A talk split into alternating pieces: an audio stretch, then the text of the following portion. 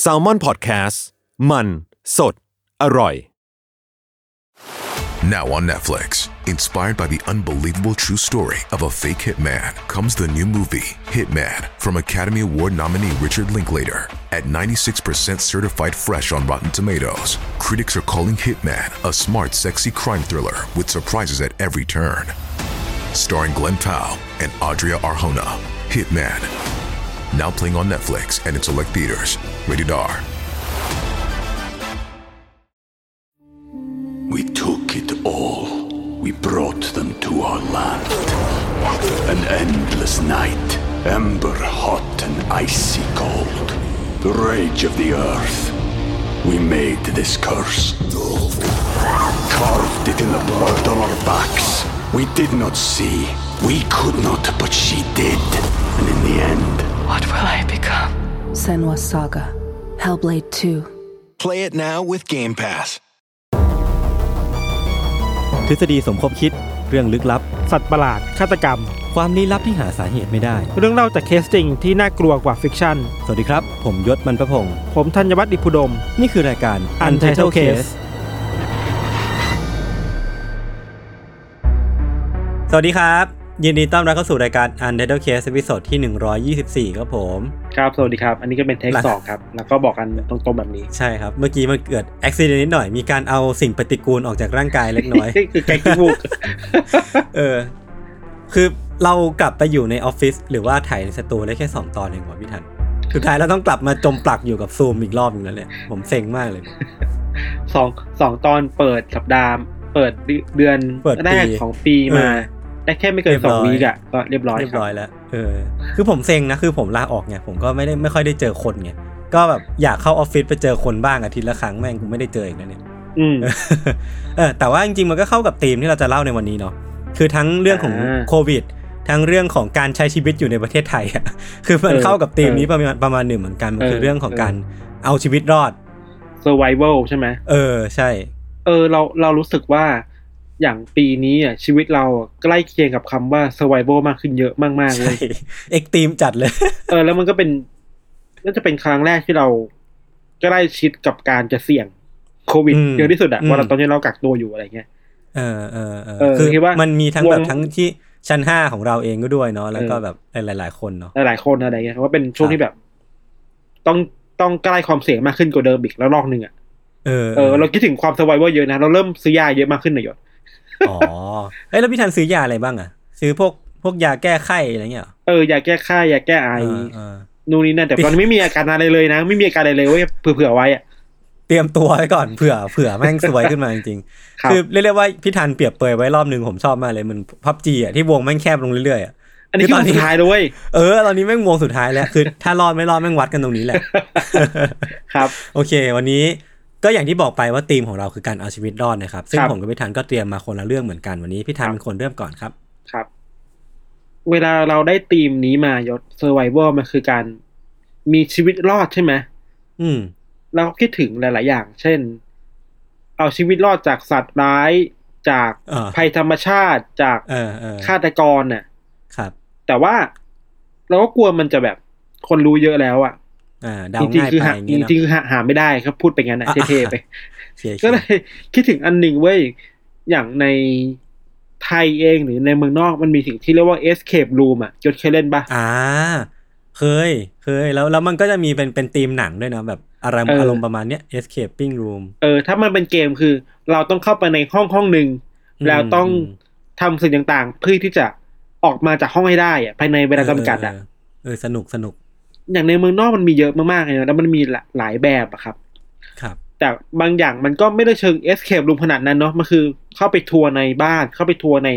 ห้องห้องหนึ่งเราต้องเผชิญกับประสบการณ์แปลกๆในห้องนั้นน่ะแล้วเพื่อเอาตัวรอดออกมาให้ได้ครับ เรื่องนี้ก็เหมือนกันเว้ยคือในอเมริกามันมีสิ่งที่เรียกว่า escape room ด้วย แต่อืมที่เราจะเล่าวันนี้ครับครับ มันเป็นบ้านหลังหนึ่งชื่อว่า m c c a m i Manor อือหือ m c c a m i Manor คือชื่อบ้านเนาะแล้วเจ้าของเนี่ยเรียกบ้านหลังนี้ เรียกเรียกไอเกมเรียกไม่รู้เรียกอะไรสิ่งที่เขาทำอยู่เนี่ย ว่าเป็น survival horror boot camp เว้ยโอ้โห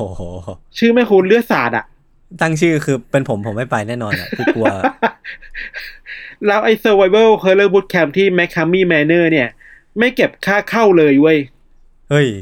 คือเรียกได้ว่าเปิดฟรีอย่างเงี้ยเหรอ เปิดแบบเปิดฟรีให้ทุกคนเข้าไป แล้วก็เชื้อเชิญให้คนเข้ามาทัวร์ในบ้านอย่างหลังเนี่ยเป็นเวลาแปดชั่วโมงอะยศอ่าแต่มันมีคำท้ายนะว่า ถ้าใครอยู่ในบ้านหลังนี้ได้เกินแปดชั่วโมงอะมเอาเงินไปเลยสองหมื่นดอลลาร์เว้ยหรือประมาณหกแสนหกอะโหยก็เยอะนะ แล้วเปิดฟรีอะนี่หนูว่าแปลว่ามันต้องมั่นใจเออตัวเองขนาดไหนว่ามันจะมีคนที่ทำไม่ได้เยอะอะเออเออเออเอออย่างไรก็ตามครับไอการที่จะเข้าไปในไอบ้านหลังนี้ได้ยศมันมีกฎคคืรัอบว่า ผู้เข้าร่วมเกมอะ เราไม่รู้ว่าเรียกว่าผู้เข้าร่วมเกมได้ไหมผู้ที่อยากเข้าไปทัวร์ในบ้านแล้วกันเนาะอืมต้องมีสุขภาพที่แข็งแรงเว้ยทั้งด้านร่างกายจิตใจอ๋อแล้วก็ต้องมีอายุเกิน 21 ปีขึ้นไป แล้วถ้าคุณอยากเข้าไปในทัวร์บ้านหลังเนี้ยต้องส่งประวัติตัวเองอะไปให้เจ้าของบ้าน ตรวจสอบอย่างลึกซึ้งเว้ยอือหือว่าคุณแบบผ่านหรือเปล่า อะคืออือหือไอการเข้าบ้านหลังนี้ได้มันผ่านระบบอินไว้อะ ครับ แล้วข้อตกลงหนึ่งคือว่าเมื่อเข้าไปในบ้านหลังนี้แล้วเหมือนหรือว่าตกลงที่จะเล่นแล้วอะ ต้องถูกวิดีโอถ่ายตลอดเวลาเลยเว้ยอ๋อเหมือนพวกแบบบิ๊กบ r เ t อร์พวก AF อะไรเงี้ยเหรอตั้งแต่ก่อนเข้าบ้านอะอ่าจนถึงแบบสุดท้ายครับ ครับ สิ่งสำคัญคือว่า การที่จะเข้าบ้านหลังนี้ได้ยศนอกจากมีคุณสมบัติอย่างที่เราบอกไปแล้วอะอืมมันมีข้อตกลงขนาดความยาวประมาณสี่สิบหน้าที่ต้องอ่านและเซ็นยินยอมก่อนเข้าไปในบ้านเว้ยโหยากเหมือนกันนะ กว่าจะได้สองหมื่นดอลลาร์สี่สิบหน้าคือเป็นร้อยข้อยศอ่า แล้วคนที่อ่านแล้วแล้วเซ็นยินยอมเท่านั้นถึงจะเข้าไปในบ้านหลังนี้ได้อะครับ จริงๆไอ้ข้อตกลงเนี่ยสี่สิบหน้าเนี่ย มันก็ถูกปกปิดเป็นความลับ คือก็แบบไม่ค่อยอยากเปิดกันอะ กลัวคนแบบหมดสนุกอะเนาะอืมแต่ว่าในอินเทอร์เน็ตในทวิตเตอร์ในไอจีอะมันก็มีคนแชร์เยอะคือ คนที่เคยเข้าไปแล้วอะ แล้วไป save ไฟล์มาได้ว่ามันมีข้ออะไรบ้างเว้ยอืมเราอะเลือกมาประมาณสิบข้อ เอามารีไลท์ใหม่นะ ให้มันแบบอ่าดูว่าสิบข้อเนี่ยก่อนจะเข้าบ้านคุณต้องเจออะไรบ้างอะอืม เออ ข้อที่หนึ่งเว้ยมันบอกว่าผู้เข้าร่วมเกมอะ ต้องเข้าใจและยอมรับว่า การเข้าไปทัวร์ในบ้านหลังเนี่ยครับ มันอาจทำให้ศีรษะของตัวเองอะได้รับผลกระทบกระเทือนจากอุปกรณ์บางอย่างได้เว้ย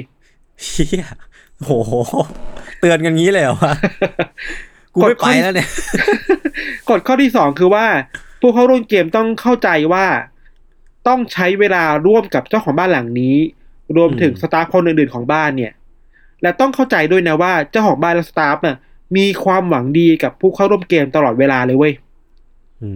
มและต้องยินยอมให้เจ้าของบ้านและสตาฟท้าทายผู้เข้าร่วมเกมทางด้านร่างกายและจิตใจ เออ คือแบบอะไรของมึงเนี่ยเออ อยากรู้แล้วว่าในเกมมันเป็นไงอะ ข้อที่สามนะ ข้อที่สามบอกว่า ในตลอดเวลาที่อยู่ภายในบ้านหลังเนี้ยครับ ผู้เข้าร่วมเกมต้องยินยอมและพร้อมให้คนในบ้านข่มขู่กดดันอย่างถึงขีดสุดอะอื้อหือและกดดันไปเรื่อยๆ แม้ว่าผู้เข้าร่วมเกมจะบอกว่าขอยอมแพ้แล้วก็ตามอะโอ้โหอะไรวะเนี่ยนี่มันบ้านอะไรวะ แล้วทางนี้ต้องเข้าใจด้วยนะว่า การถูกข่มขู่ให้กลัว จนเกิดอาการแพนิคนั้นน่ะ ไม่ถือว่าเป็นอาการบาดเจ็บที่ร้ายแรงจนต้องออกจากบ้าน อืมอืมแปลว่ามันร้ายแรงได้มากกว่านั้นน่ะอืมคือมันมีมันมีขีดมาตรฐานความร้ายแรงที่มันสูงกว่านั้นใช่ไหมเพดานมันสูงมากเออกฎข้อที่สี่คือว่า ผู้เข้าร่วมเกมต้องยินยอมที่จะกินอาหารจากทุกมุมโลกอืมและยอมรับว่าตัวเองอาจจะถูกคนในบ้านบังคับให้กินอาหารเหล่านั้นได้ครับ นอกจากนี้ครับ ต้องยินยอมที่จะถูกร้องขอให้กินแมลงเป็นอาหารเว้ย โอ้โห ขณะเดียวกันการอยู่ภายในบ้านหลังนี้เนี่ย จะต้องเผชิญหน้ากับสัตว์ต่างๆ อย่างใกล้ชิดอะเด่นคำว่าเผชิญหน้าอย่างใกล้ชิดกับหนูแมลงสาบ งูไส้เดือน กิ้งกือแมงมุม และแมลงอื่นๆอีกหลายชนิด ข้อที่ห้าครับ ผู้เข้าร่วมเกมต้องยินยอมที่จะถูกโซ่ตรวนน่ะหนักหลายร้อยปอนด์น่ะ พันรอบร่างกาย และมันมีความเป็นไปได้ว่าจะบาดเจ็บ หรือเสียชีวิตจากสิ่งนี้ได้ เดี๋ยวก่อนนะ ถึงขั้นเสียชีวิตเลยเหรอ ขู่ไว้แบบเนี้ยเออ ข้อที่หกบอกว่า ผู้เข้าร่วมเกมต้องยินยอมและเข้าใจเป็นอย่างดีว่า ตัวเองอาจจะถูกพลาสติกครอบหัว อืม ซึ่งอาจนำไปสู่ภาวะขาดอากาศหายใจหรือหน้ามืด ในระหว่างที่อยู่ภายในบ้านได้ แล้วผู้ร่วมเกมจะไม่ถือว่านี่คือสิ่งที่บ้านหลังนี้ต้องรับผิดชอบอะ่ะ โอ้โห เออ มันมัดตัวอะครับ ครับ ข้อที่เจ็ดบอกว่า ผู้เข้าร่วมเกมต้องยินยอมและเข้าใจเป็นอย่างยิ่งเหมือนกันว่า เล็บของตัวเองอะเล็บอะอืมอาจจะได้รับความเสียหาย และมือของตัวเองอาจจะได้รับบาดเจ็บได้จากอุปกรณ์อะไรบางอย่างชี่มันเริ่มน่ากลัวขึ้นเรื่อยๆแล้วเนี่ย เออ ข้อที่แปดบอกว่า ผู้เข้าร่วมเกมต้องยินยอมและเข้าใจเป็นอย่างยิ่งเหมือนเดิมว่า อาจจะมีของเหลวบางอย่าง เช่นอืมสีผสมอาหาร เลือดปลอมๆจาระบี หรือของเหลวชนิดอื่นๆ เนี่ย ที่อาจจะถูกเทเข้าไปภายในปากของผู้เข้าร่วมได้เว้ย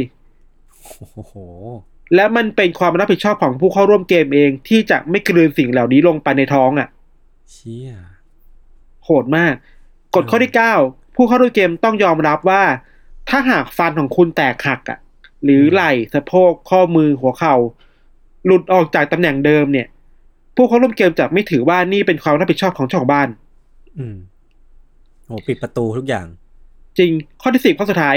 ผู้เข้าร่วมเกมต้องเข้าใจและยินยอมว่าเมื่อเข้าไปในบ้านหลังนี้แล้วอะ มันจะไม่มีทางขอยอมแพ้ เว้นอืมแต่ว่ามันจะมีผลกระทบอย่างร้ายแรง ย้ำว่ามีผลกระทบอย่างร้ายแรงนะ ต่อร่างกายและจิตใจของผู้เข้าร่วมเกมไว้ยซึ่งคำว่าอย่างร้ายแรงเนี่ยก็อยู่ที่นิยามของของเจ้าของบ้านใช่น่ะใช่แล้วเราจะไปรู้ได้ไงว่า อย่างเนี้ยคืออย่างร้ายแรงของเจ้าของบ้านแล้วมันพอจะใช่ยอมแพ้ได้ ไม่รู้ว่าเพดานอยู่ไหนอะเออ เขาเล่าว่าเพดานมันสูงมากเลยอะ เออ แล้วมันมันมัดตัวคนเข้าไปในเข้าไปในบ้านอยู่เยอะมากอะว่าคุณต้องไม่เอาผิดนะ คุณอืมยอมรับความเสี่ยงแล้วนะครับ เอาจริงๆอันเนี้ยมันแค่สิบข้อเว้ย แต่จริงๆมันมีเป็นร้อยข้อยศอืมอืมมคือไม่ต้องอ่านครบสี่สิบหน้าก็พอจะรู้ว่า ไอ้ไอ้บ้านหลังนี้แม่งคืออะไรกันแน่วะหรือว่าเออเออเออคือมันต้องแบบมันต้องมีอะไรบางอย่างที่โหดร้ายเกิดขึ้นในบ้านหลังนี้ให้ได้ครับ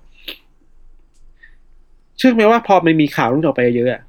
มีคนส่งอินไว้มาขอเข้าบ้านหลังนี้เป็นหมื่นหมื่นๆคนนายศฮะ McKamey Manor เนี่ย จริงเหรอเจ้าของบ้านเคยอ้างว่า ในช่วงพีคๆอะมีคน request มามาสามหมื่นคนอะสามคืออยากเล่นมาก30,000เว้ยสามหมื่นโอ้โห เนี่ยเราจะเล่าต่อว่าแล้วคนที่เข้าไปเจออะไรบ้างเนาะมันมีคนคนนี้ออกมาพูด เป็นคนอเมริกาคนหนึ่งครับ เป็นผู้หญิงชื่อว่าเอมี่มิลิแกนคุณเอมี่เนี่ยเคย request ไปและได้รับตอบรับในปี2014อือหือคือตอนนั้นน่ะเธอรู้ว่ามันมีบ้านผีสิงไงมันมี haunted house อยู่อะ อยู่ในแห่งหนึ่งในเมืองซานดิเอโกแคลิฟอร์เนียคือบ้านหลังนี้แหละ คือ McKamey Manor ครับ ซึ่งการเข้าไปในบ้านหลังนี้ได้เนี่ย เธอก็ต้องส่งข้อมูลตัวเอง ส่งประวัติส่วนตัว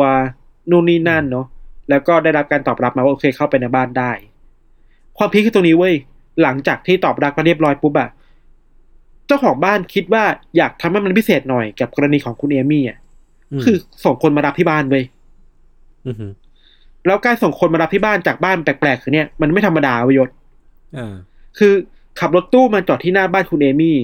แล้วครับเปิดออกมามันมีสตาฟอยู่สามสี่คนน่ะด้วยคนแต่งตัวเป็นแบบฆาตกรต่อเนื่องอะโอ้โห ใส่หน้ากากหนังนะเนื้อวะน่ากลัวน่ากลัวอะไปใส่หน้ากากไปอะกินเงี้ยเหรอเออแบบนั้นเนี่ย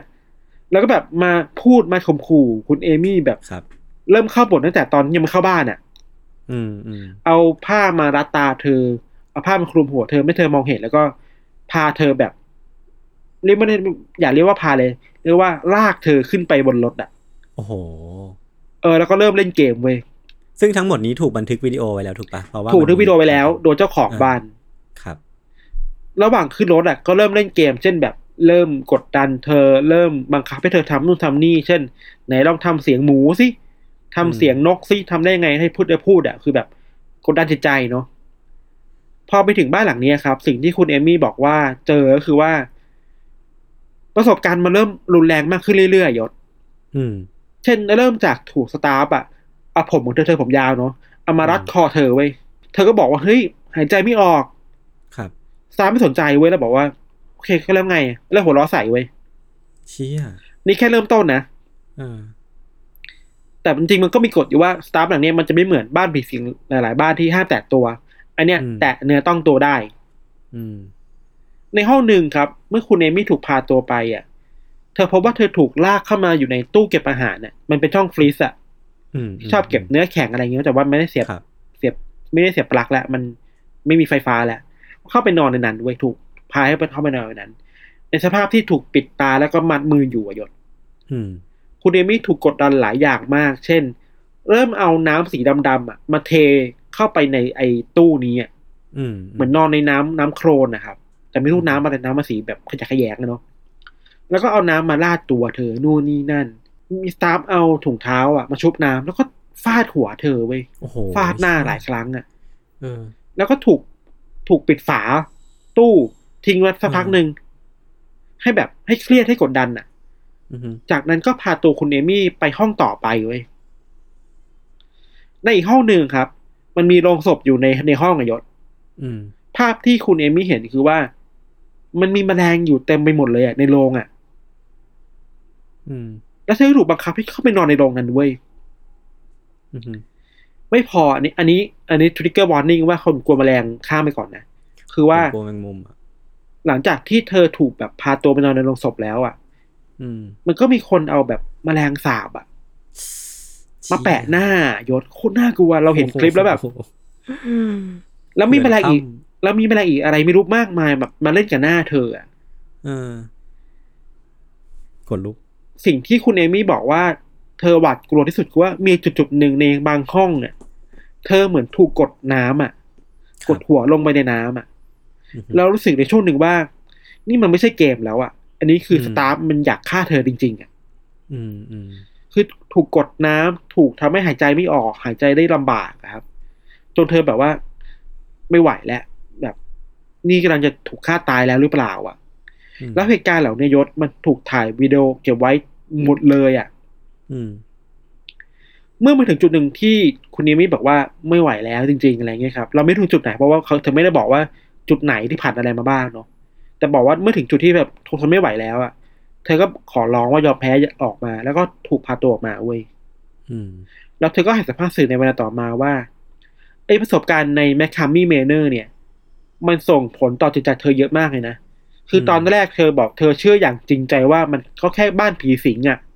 ครับ และไอ้ที่มันไวรัลอินเทอร์เน็ตก็จะเป็นแค่แบบคำลือคำเล่าอ้างไปอะอืมไอ้เอกสารสี่สิบหน้าคงเป็นกิมมิกแหละอืมแต่ไม่คิดว่าพอเข้าไปแล้ว มันจะเป็นแบบนี้คือแบบ มันจะมีคนที่ของจริงอะของจริงที่เหมือนอยากอยากจะฆ่าเธอจริง ๆ อะ เออ นอกจากประสบการณ์ของคุณเอมี่แล้วครับ ก็ยังมีอีกหลายคนมากที่บอกอืมเล่าว่าตัวเองอืมเคยเข้าไปใน McKamey Manor แล้วก็เจออะไรหลายหลายๆอย่างมากอะครับ อันนี้มีภาพนะเป็นเป็นหลักฐานเลยว่า คนเป็นแบบ PR ตัวได้ซ้ำไปอะอือฮึ มีผู้ชายคนหนึ่งแบบถูกมัดตัวไว้ยศ แล้วก็อืมสตาร์ฟเอาสว่านน่ะที่ไม่ได้เสียบปลั๊กนะเออสว่านนี่มันมีอะไรนะที่มันที่ที่มันแหลมๆออกมาสกรูสกรูอะไปยัดปากเว้ย เชี่ย คือแบบยิงเข้าไปในปากแบบเนี้ยเจาะเข้าไปในปากอะ what the fuck คือโหดมาก อันนี้ก็อีกเคสหนึ่งบางคนคือถูกนัดตัวเหมือนกันแล้วเอาเอากรงอะ เหมือนที่เคยเห็นในหนังเรื่องซอป่ะครับ กรงมาครอบหัว แล้วก็อืมปล่อยแมลงอะเข้าไปในกรงนั้นเว้ยโอ้โหเหี้ยโหดจังวะ คือมันโหดมากเออบางคนคือช็อกมากๆ แล้วก็หลาย ๆ คนก็บอกบอกมาว่า เนี่ยออกมาแล้วก็ได้รับบาดแผลตามร่างกายหลายจุดนะ ครับ ซึ่งก็มีคนที่รู้สึกฟินนะ คือคนที่แบบเสพติดความรุนแรงแล้วเขาชอบอะอ่าเขาชอบเขาชอบไปอะ แต่บางคนก็รู้สึกว่ามันเกินไปหรือเปล่าที่แบบเฮ้ยไม่คิดว่าจะเจออะไรแบบนี้อะครับอืมจนถึงตอนเนี้ยยศ ปี 2022 อะ เปิดมาประมาณสิบกว่าปีแล้วอะ ยังไม่เคยมีใครเอาชนะบ้านหลังนี้ได้เลยเว้ย เชี่ย พูดอีกแบบหนึงคือ ยังไม่มีใครเอาไม่สามารถ survive จากไอ้ McKamey Manor ได้ในแปดชั่วโมงอะ โหมันวิแสดงว่ามันโหดแบบ โหดจนเราคาดไม่ถึงอะ คือมันเออมันมันเป็นไปได้ยากมากเลยนะที่แบบสิบ10ปีที่ผ่านมามันจะไม่มีใครสักคนที่อยู่ในบ้านหลังนี้ได้แปดชั่วโมงอะใช่ เราไปหาข้อมูลมามีคนในทวิตเตอร์บอกว่า คนที่ไปได้ไกลสุดอะคือหกชั่วโมงเว้ยอ่าหกชั่วโมงนี่คือแบบก็โหดมากๆอะนะ เออ ประมาณแบบสามในสี่แล้วอะเออ แต่แปดนี่คือแบบคงไม่ไหวแล้วจริงๆอะไปไม่ถึงอะไรครับ อืมมันมีสื่อหลายๆสื่อที่แบบไปทำสกู๊ปที่บ้านหลังเนี่ยไอ้แมคแคมิเมนเนี่ยนายศ อันหนึงคือที่เราไปดูมาคือ The Guardian ของอังกฤษเนาะอ่าครับ The Guardian ไปถ่ายวิดีโอเว้ยแล้วพบว่า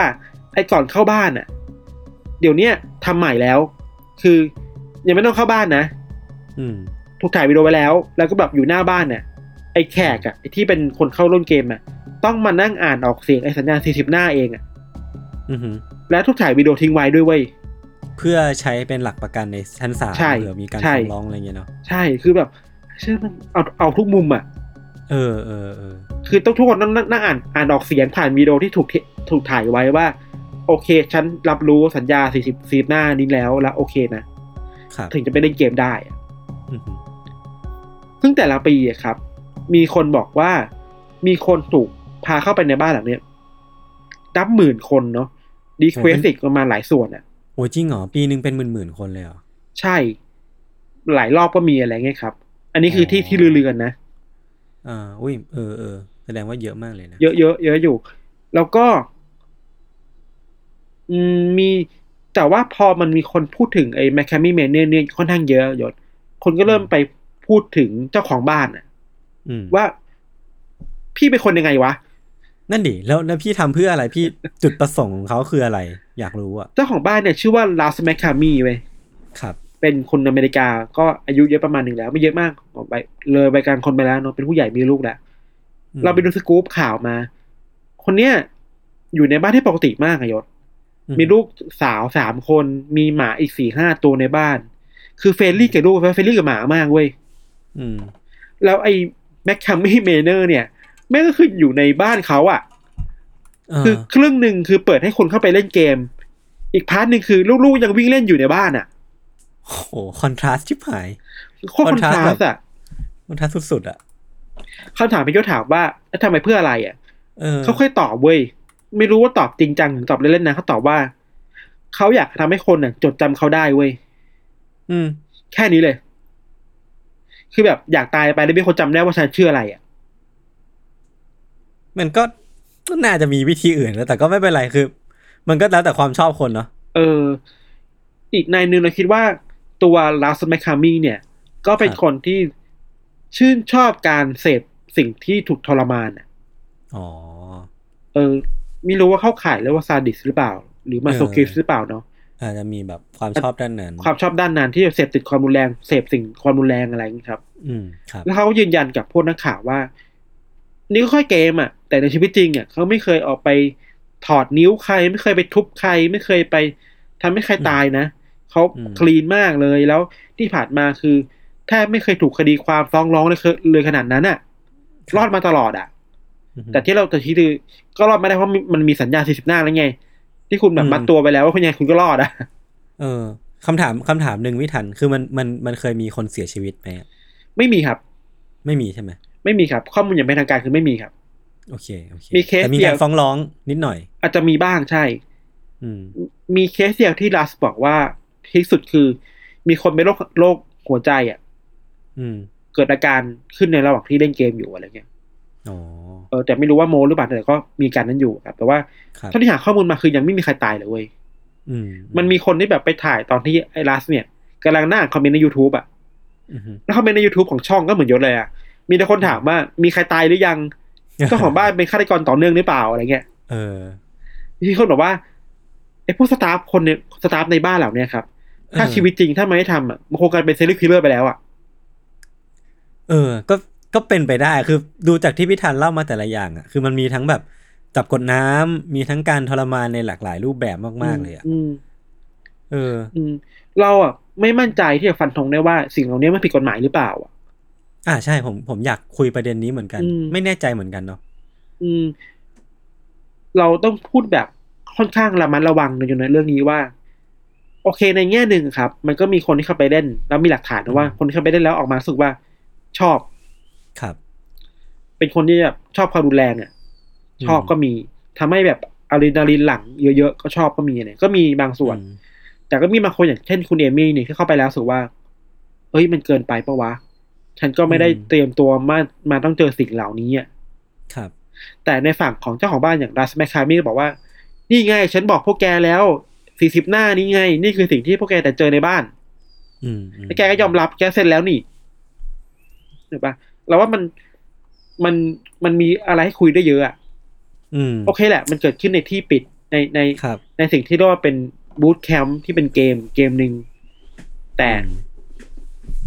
มันมีความเสี่ยงไหมนะ ที่คนเข้าไปแล้วจะตายอะ มันมีความเสี่ยงเออเว้ยสำหรับเราอะเสี่ยงมากเสี่ยงแบบเสี่ยงมากเออสำหรับเรานะคือ ที่เราเท่าเท่าเท่าที่เราพูดได้คือโอเค มันมี consent แหละ ที่คนอ่าเล่นอยากเล่นและคนทำก็อยากทำแต่ว่า แล้วมันถูกควบคุมมาตรฐานแค่ไหนวะ ว่าสิ่งที่เออคุณทำในบ้านน่ะ มันจะไม่มีอุบิเหตุหรือไม่มีอุบัติเหตุที่ทำให้คนตายได้อะ แต่ผมว่าเขาเขาปิดแก๊ปอีกอย่างหนึ่งด้วยความที่ว่า เขาไม่ได้เปิดค่าเข้าเว้ยทำให้เขาไม่โดน regulate ด้วยกับการใช่ทำธุรกิจหรือว่าอะไรพวกเนี้ย ใช่เนี่ยเราโทรประเด็นนี้มาเหมือนกันว่า มีคนวิเคราะห์เหมือนยศเลยว่า สิ่งหนึ่งที่ทำให้คนเนี้รอดมาได้คือว่า ไม่เก็บค่าเข้า ก็เลยไม่ถูกควบคุมเออเลย อืม ก็เป็นแบบก็ก็ส่วนตัวอะฟรีอะ เออฉะนั้ก็นอยากเล่นก็เล่น อยากเล่นก็เล่นน่ะรัฐก็ทำอะไรไม่ได้อะ อืม มันก็มีช่องทางเราคิดว่ารัฐเนี่ย เป็นคนที่แบบแม่งเอากฎหมายแบบจริงจังอยู่นะเออเออศึกษามาเยอะอะใช่ว่าปิดช่องอืมอะไรได้บ้างนะครับ ครับรวมถึงไอการไม่เก็บค่าเข้าก็เป็นส่วนหนึ่งที่ทำให้เขารอดตัวมาได้ตลอดอะอืม เออมลุยศว่าไงบ้างโอ้โหเข้าไหมไม่เข้าแน่นอน อย่าถามผมเลย คือตอนฟังข้อแรกๆอะที่พี่ธันไล่เรียงมา ผมว่าความ peak แม่งแบบ peak ขึ้นเรื่อยๆนะคือ ข้อแรกๆมันยังแบบ การการ staff จะหวังดีกับคุณนะอืมทุกๆอย่างที่เกิดขึ้นเนี่ยมันด้วยความหวังดีอืมหลังๆมันเป็นเรื่องการการแบบเล็บแตกการแบบเออกินแมลงการอะไรพวกเนี้ยคือเออมันทำให้ภาพในหัวเรามันมันค่อนข้างจินตนาการไปไกลมาก ๆ ว่า สิ่งที่มันเกิดขึ้นในนั้นอะ มันจะมีความ extreme แบบที่เราคาดไม่ถึงอะ ใช่ใช่ยังมีบางเคสที่ อันนี้ก็ ไม่มั่นใจว่าจริงแค่ไหนแค่มีคนแชร์กันในทวิตเตอร์ในโลกออนไลน์ครับว่าอืมบางคนเข้าไปกับเข้าไปกับเพื่อนอะครับอ้วกออกมาเลยอะยศอุ้ยคือมันเครียดอะนึกออกปะเออเออเออแล้วที่โหดคือถูกบังคับให้กินอ้วกเพื่อนอะเหี้ยอะไรวะเนี่ยคือแบบนี่มันโลกที่ไหนกัน ที่ไหนกันไม่รู้อะ มันมีสื่อในอเมริกาเรียกไม่ใช่เรียกสิ่งนี้ว่าเป็น haunted house เว้ยบอกว่าอืมเฮ้ยพวกคุณเรียกผิดจริง ๆ มันคือ torture chamber อะเออ ห้องแห่งการทรมานคนน่ะ ใช่ เรานึกถึงยศที่เคยยศเคยเคยเห็นหนังสือที่แบบ heritage home ป่ะที่สร้างบ้านขึ้นมาเพื่อฆ่าคนน่ะเออแล้วสร้งอีตาคุลัสแมคคามี่เนี่ย ใกล้แล้วนะ เออคือมีคือ potential ส้นะ เส้นแบ่งมันคลุมเครือมากเลยว่า มึงอยากฆ่าคนหรือว่าอะไรไม่รู้อะคือนั่นดิผมผมว่าเราว่าก็มี passion แหละ passion เรื่องการความรุนแรงอะไรเงี้ยแต่อืมพูดยากเนอะสำหรับเราคือเท่าที่พูดได้คือ โอเค มันต้องมีการ regulate ว่ะครับ มีคนมาดูแลหน่อยว่าอุปกรณ์ที่คุณใช้หรือว่า ไอ้ role play ที่คุณทำกันในบ้านเนี่ยอืมมันปลอดภัยแค่ไหน มันมีการ save ยังไงบ้างที่ทำให้คนจะไม่บาดเจ็บหรือเสียชีวิตได้ครับ หรือว่ามันจะต้องไม่มีการ sexual harassment เกิดขึ้นในบ้านอ่ามันออมันอัล้ำเส้นที่ผมกังวหลรือเปล่าอะไรเงี้ย อืม เออ ไม่รู้ว่ามีสิ่งเหล่านี้เกิดขึ้นหรือเปล่าอะไรอืเงี้ยมเนาะอืมเราไม่รู้เหมือนกันเพราะมันไม่มีรายงานออกมาว่ามันเกิดคดีพวกนี้หรือเปล่า ซึ่งอันอืนี้มน่ากังวลเพราะมันเป็นบ้านปิดบ้านของคุณรัสคนนี้คนเดียวอะ ครับ เออ ประมาณนี้ครับ ค่อนข้างโอ้โหน่ากลัวครับ น่ากลัวน่ากลัว คือ พอมันพี่ทันเกิดมาว่าเป็นเกมอะ ตอนแรกผมก็นึกว่าเอ๊ะแล้วมันจะเซอร์ไ a ว a l ยังไงวะ แต่พอฟังที่เล่ามาคือผมเข้าใจเลยว่าอะแม่งแม่งคือการเซอร์ไ v จริงๆนะเออ เออคืคืออคือมันกัดมันตายได้อะแล้วตัวเองเออต้องดิ้นรนเพื่อที่จะมีชีวิตรอดอยู่ในนั้นอะเออคือต้องทนแค่ไหนวะถึงจะครับ อยู่ในแปดชั่วโมงได้อะ สำหรับเราคืออมอย่าพูดถึงห้าชั่วโมงหรือสองชั่วโมงหรือไม่เข้าแต่แรกแล้วแต่สองไม่ไม่เข้ากล้าใจไม่กล้าเออใจใจใจเปราะใจเปราะมากพวกผมสองคน ทุกวันนี้ McKamey Manor เนี่ยก็ ก็ยังถูกพูดถึงอยู่นะ แล้วก็ก็ยังมีคนส่งจดหมายขอ ขออินไว้มาเรื่อยๆอะอืมก็ยังมีคนที่สนใจอะไรพวกนี้อยู่อะครับ แต่ว่าก็นั่นแหละเนาะก็ต้องดูกันดีๆอะถ้าอยากใครใครใครอยากไปเล่นอะไรแบบนี้ในบ้านเราก็ต้องระวังความปลอดภัยอะ ครับ แต่เออแต่พูดก็พูดผมว่าสองหมื่นดอลลาร์มันก็ไม่ใช่รางวัลที่แบบน่าดึงดูดแบบขนาดนั้น ผมว่ามันจะต้องมีความแบบตอบสนองความต้องการส่วนตัวของผู้ที่เข้าไปเล่นด้วยอะใช่ใช่เราก็เห็นบทสัมภาษณ์ของบางคนที่เข้าไปเล่นนะครับ ก็บอกว่า เอ้ย อยากอยากทายทายตัวเองจริง ๆ นะอืม ชอบความรู้สึกบางอย่างที่เกิดขึ้นในบ้านนะ แต่อันนั้นก็เฉพาะตัวเฉพาะคนนะมันก็เป็นรสนิยมบุคลิกส่วนตัวไปครับอืเราไม่สามารถพูดได้ว่าสิ่งเหล่านี้ ถ้ามันอยู่ในข้างนอกแล้วมันจะเป็นสิ่งที่ถูกต้องอะใช่สำหรับเราคือหลักการสำคัญที่สุดคือคอนเซนต์แล้วสิ่งที่คุณทำการ consent กันน่ะ มันปลอดภัยหรือเปล่าถูกปะอืมันควรจะถูกตั้งคำถามเรื่องความปลอดภัยการละเมิดสิทธิอะไรบางอย่างหรือเปล่าอะไรเงี้ยมันมันซับซ้อนอะ เออซับซ้อนมากซับซ้อนซับซ้อนซับซ้อนไม่กล้าฟันธงขนาดนั้นครับ อืม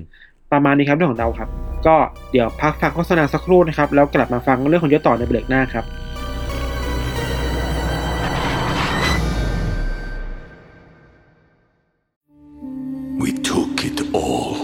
We took it all. We brought them to our land. An endless night, ember hot and icy cold. The rage of the earth.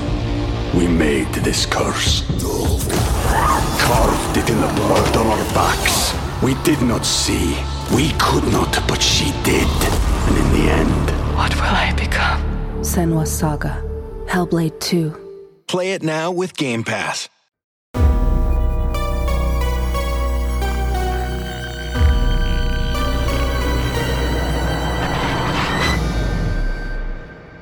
โอเค กลับมาอยู่ในเบรกที่ 2 ของรายการ u n d e r t a l e Case นะครับ จากที่น่ากที่ลัวฟังเรื่องมาขกองไม่ทันไป เออคือคือคือแม่งเป็นเกมที่ผมว่าลุ้นระทึกสัสๆเลย แต่ว่าเรื่องเรื่องที่ผมกำลังจะเล่าอะ มันน่าจะเป็นแบบไม่ใช่เกมแล้ว แต่ว่าเป็นการเอาชีวิตรอดในชีวิตจริง ที่มีความแบบค่อนข้าง slow burn ประมาณนึงอะ คือมันแบบไม่ได้ไม่ได้หวือหวาอะไรขนาดนั้น แต่ว่าอืมมันมีความกดดันมันมีอะไรหลาย ๆ อย่างที่ ผมจะค่อย ๆ เล่าไปละกันอาจจะมีความยาวประมาณนึงเหมือนกัน แต่ว่าก็จะพยายามข้าม detail ที่ไม่ค่อยจำเป็นไปนะครับ ครับ นี่คือเรื่องราวการเอาชีวิตรอดของผู้ชายคนหนึ่งครับ คือในช่วงที่เกิดเหตุอะเขาอายุ 27 ปี มีชื่อว่า Aron Ralston ผมเรียกเขาคุณ Aron แล้วกันนะครับ ครับ คือโดยพื้นเพอะคุณ Aron เขาเป็นคนอเมริกันที่เกิดที่โอไฮโอในปี 1975 คือเขาเนี่ยเกิดในครอบครัวที่อบอุ่นประมาณหนึ่งแล้วก็มีฐานะค่อนข้างดี คือเขา มีโปรไฟล์ดีเลยแหละ คือจบจากสาขาที่เรียกว่า mechanical engineering ที่ทั้งอเมริกาใบหนึ่งแล้วแล้วก็ไปจบที่ปารีสอีกอีกใบหนึ่ง ก่อนที่จะไปทำงานที่ Intel ก็คือเป็นบริษัทไอทีชื่อดังเนาะที่ แล้วก็ทำงานในตำแหน่ง mechanical engineer แต่ว่าหลังจากที่เขาทำงานไปได้ประมาณ 5 ปีอะไม่ทัน คือแบบอืมเบิร์นเอาท์สุด ๆ เลย คือเขารู้สึกว่าเขาเบื่อในวิถีชีวิตการเป็นพนักงานประจำในองค์กรใหญ่ยักษ์อะคือ Intel เป็นองค์กรใหญ่เนาะแล้วก็ทำงานเป็นระบบ คือเขาก็รู้สึกเขาเบื่อแบบ ในการทำอะไรแบบเนี้ยก็เลยลาออกมาในปี 2002อืมตัดสินใจลาออกมาเพื่อที่จะทำสิ่งที่มันเป็นเป้าหมายชีวิตที่ใหญ่กว่านั้น ก็คือการตะลุยปีนเขาทุกลูกที่อยากปีน คือเขาเป็นคนที่มี passion เรื่องการปีนเขาอยู่แล้ว แล้วก็ตัดสินใจว่าออกมาปุ๊บกูจะปีนทุกทุกลูกเลยที่ที่มันมีบนโลกใบนี้ คือเป้าหมายสูงสุดของเขาในในช่วงสั้นๆนะครับคือการเอาชนะเทือกเขาที่เรียกว่าเดนาลี ซึ่งมันเป็นเขาที่สูงที่สุดในอเมริกาเหนือ ครับ โอเค แล้วเขาก็ได้ย้ายมาอยู่ที่เมืองแอสเพนรัฐโคโลราโดครับเพื่อทุ่มเทชีวิตให้กับการปีนเขาหลังจากเนี้ยให้มันเต็มที่มากขึ้น เพราะว่ามันเขาจะได้อยู่ในในเมืองที่มันอยู่ใกล้กับเขาทั่วทั่วไปหมดอย่างเงี้ยครับคือหลังจากนั้นแอรอนเนี่ยเขาก็ได้ไปประจนภัยมาหลากหลายที่มากมายโดย ตั้งเป้าว่าจะเอาชนะเทือกเขายากๆทั่วอเมริกา เพื่อเหมือนเป็นการซ้อมมืออะว่า ถ้าสมมติว่ากูชนะเทือกเขาหนึ่งสองสามสี่ได้แล้วเนี่ยเดนาลีแม่งอาจจะง่ายลงว่ะ คือเขาก็เลยแบบไปด้วยตัวคนเดียวไปชวนเพื่อนๆมาบ้าง แล้วก็เหมือนได้ใช้ชีวิตแบบสุดเหวี่ยงครับแบบที่อยากจะเป็นแบบที่อยากจะใช้มานานแหละ แล้วก็มันมีครั้งหนึ่งที่เขาเคยเสี่ยงโดนหิมะถล่มอะแบบหิมะมันจะถล่มมาทับเขาอยู่แล้ว แต่ว่าเขาก็รอดมาได้แล้วก็เลยแบบไม่ได้เข็ดอะก็แบบไม่ได้หวั่นอะไรกับสิ่งที่มันเกิดขึ้น แล้วก็ยังคงตั้งหน้าตั้งตาปีนเขาลูกต่อๆไปอยู่ดี ทีเนี้ยเรื่องมันเกิดขึ้นในปี 2003 ช่วงวันเสาร์ที่ 26 เดือนเมษายน จำวันไว้ให้ดีแล้วกันนะครับว่าอืมเนี่ยเรื่องวันแรกมันคือวันเสาร์เนาะคือเขาก็ได้ออกเดินทางอีกครั้งหนึ่งคือเขาบอกกับเพื่อนๆแล้วก็ครอบครัวครับว่า คราวเนี้ยเขาจะออกเดินทางแล้วนะ แล้วเป้าหมายของเขาเนี่ยคือไปที่ที่ยูทาห์คือเขาบอกกับคนรอบตัวว่าแค่เนี่ยคือเขาไม่ได้บอกว่าเขาจะไปปีนเขาลูกไหน ไม่ได้บอกว่าจะไปแคนยอนไหน แต่บอกว่าแค่จะไปยูทาห์อืมซึ่งเป้าหมายจริง ๆ ของเขาเนี่ยคือการที่เขาจะไปตะลุยเทือกเขาบลูจอนเพื่อดูร่องรอยอารยธรรม มันมีภาพวาดฝาผนังครับพี่ทันที่มันถูกวาดไว้ในยุคก่อนประวัติศาสตร์อะคือมันเป็นประวัติศาสตร์ที่สวยงามแล้วก็ยาวนานแล้วก็ล้ำค่ามากๆของที่นี่ เขาก็อยากที่จะไปดูด้วยตาตัวเอง ซึ่งตำแหน่งทางภูมิศาสตร์ของบลูจอนเนี่ยครับ มันอยู่ทางตะวันออกของเมืองเวนรัฐยูทาห์แล้วก็อยู่ทางตอนใต้ของฮอสชูแคนยอนครับซึ่งเป็นสถานที่ท่องเที่ยวที่ค่อนข้างโด่งดังเนาะ ซึ่งตัวแอรอนเองอะสำหรับทริปเนี้ยเขาก็ไม่ได้เตรียมตัวอะไรมากมายพี่ทัน คือนึกออกว่าเวลาเรา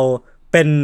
สมมุติว่าเราเลเวลห้าสิบอะคือเราเวลเยอะมากแล้วอะเราไปตะลุยเขานู่นนี่ไปปีนหิมะไปนู่นนี่มาแล้ว เคยเกือบตายมาแล้วอะอืมการที่จะไปดูทริปประวัติศาสตร์ ไปดูทริปว่าภาพภาพภาพวาดฝาผนังอะมันอาจจะไม่ใช่ทริปที่ยากอะไรมากมายสำหรับคนที่เวลเยอะขนาดนี้แล้วอืมเออเขาก็เลยไม่ได้เตรียมตัวอะไรมากแบบ ไม่ได้เตรียมแผนที่ไม่ได้วางแผนอะไรมาขนาดนั้น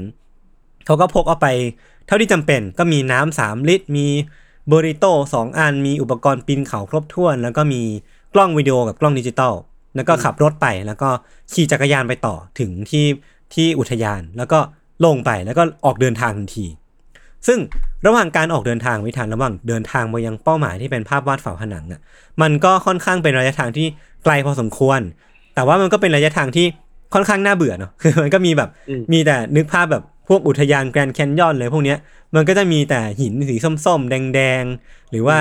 ทรายแล้วก็อากาศแห้งๆอะไรเงี้ยคือเขาก็เดินไปเรื่อยๆ แล้วก็แบบคิดอะไรนั่นนี่ไปเรื่อยคิดถึงครอบครัวคิดถึงการผจญภัยที่ผ่านๆมาครับแล้วก็แอรอนเนี่ยระหว่างที่กำลังเดินอยู่เขาก็ไปเจอกับ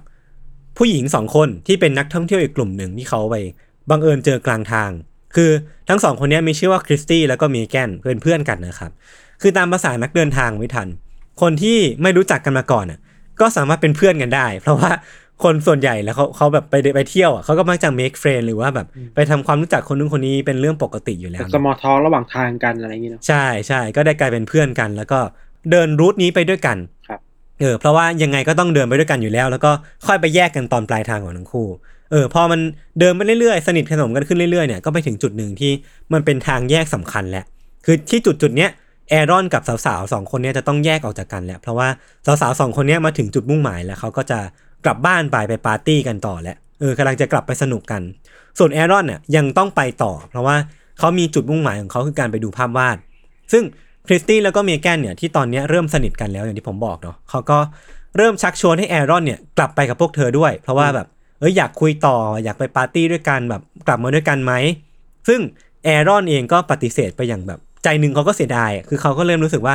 สองคนนี้ก็คุยสนุกดีอยากที่จะไปคุยต่อ แต่ว่าเขาอะเอาใจตัวเองไปอยู่ที่ภาพวาดฝาผนังแล้วอะอืมเออเขาก็ต้องไปให้ถึงที่นั่นให้ได้ก็เลยบอกปฏิเสธไป ซึ่งมันเป็น moment ที่ตอนนั้นน่ะตอนที่เขาตัดสินใจอย่างเงี้ยมันก็ไม่ได้อะไรเนาะแต่ว่ามันเป็นจุดที่เขามักจะย้อนนึกถึงบ่อยๆ หลังจากเนี้ยหลังจากนี้เป็นต้นไปครับครับ สุดท้ายแอรอนเนี่ยเขาก็เดินทางไปต่อกระโดดลงเขาปีนเชือกลงหลุมแล้วก็แบบ ปีนป่ายไปเรื่อยๆ ที่บลูจอนแคนยอนเนี่ยนะครับ จนไปถึงช่วงประมาณบ่ายสองบ่ายสามเขาก็ไปถึงจุดที่ drop off อีกจุดหนึ่ง ซึ่งเป็นจุดที่เขาต้องโหนตัวลงไป เพื่อลงไปยังแบบช่องแคบเล็ก ๆ อันหนึ่งเพื่อเดินทางไปต่อ คือช่องแคบนี้มันเป็นเหวลึกประมาณแบบ11 12ฟุต หรือว่าประมาณ3เมตรกว่าๆซึ่งพอไปถึงเนี่ยแอรอนเขาก็เล็งและตามภาษานักปีนเขาเนาะเขาก็เล็งว่าแบบมองหาหินที่จะเป็นที่จับอะที่จะให้เขาเนี่ยโหนตัวเองลงไปได้ ภาษานักปีนเขาเขาเรียกว่า chockstone ซึ่งผมเองก็เพิ่งรู้เนาะ chockstone chockstone คือเออ คือแบบเป็นหินที่เอาไว้เกาะแล้วก็ปีนป่ายอ่าเออครับแล้วเขาก็เห็น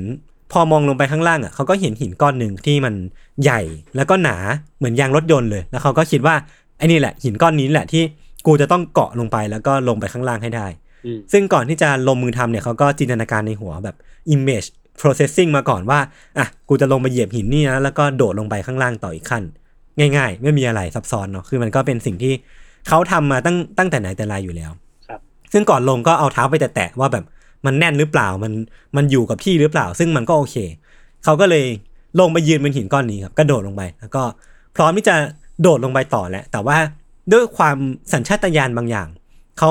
ไม่กล้าที่จะโดดลงไป เพราะว่ารู้สึกว่าการโดดลงไปเนี่ยมันเสี่ยง เพราะว่าข้างล่างเนี่ยมันเป็นเหวลึก ถ้าโดดลงไปผิดพลาดมันจะอาจจะเกิดอุบัติเหตุได้อืมเขาก็เลยตัดสินใจว่าอะจะเอาตัวลง แทนที่จะกระโดดลงไปก็คือเอาตัวลง แล้วก็เอามือเนี่ยไปเกาะไอหินก้อนนี้แทนแบบห้อยลงมาแบบเนี้ยนะครับ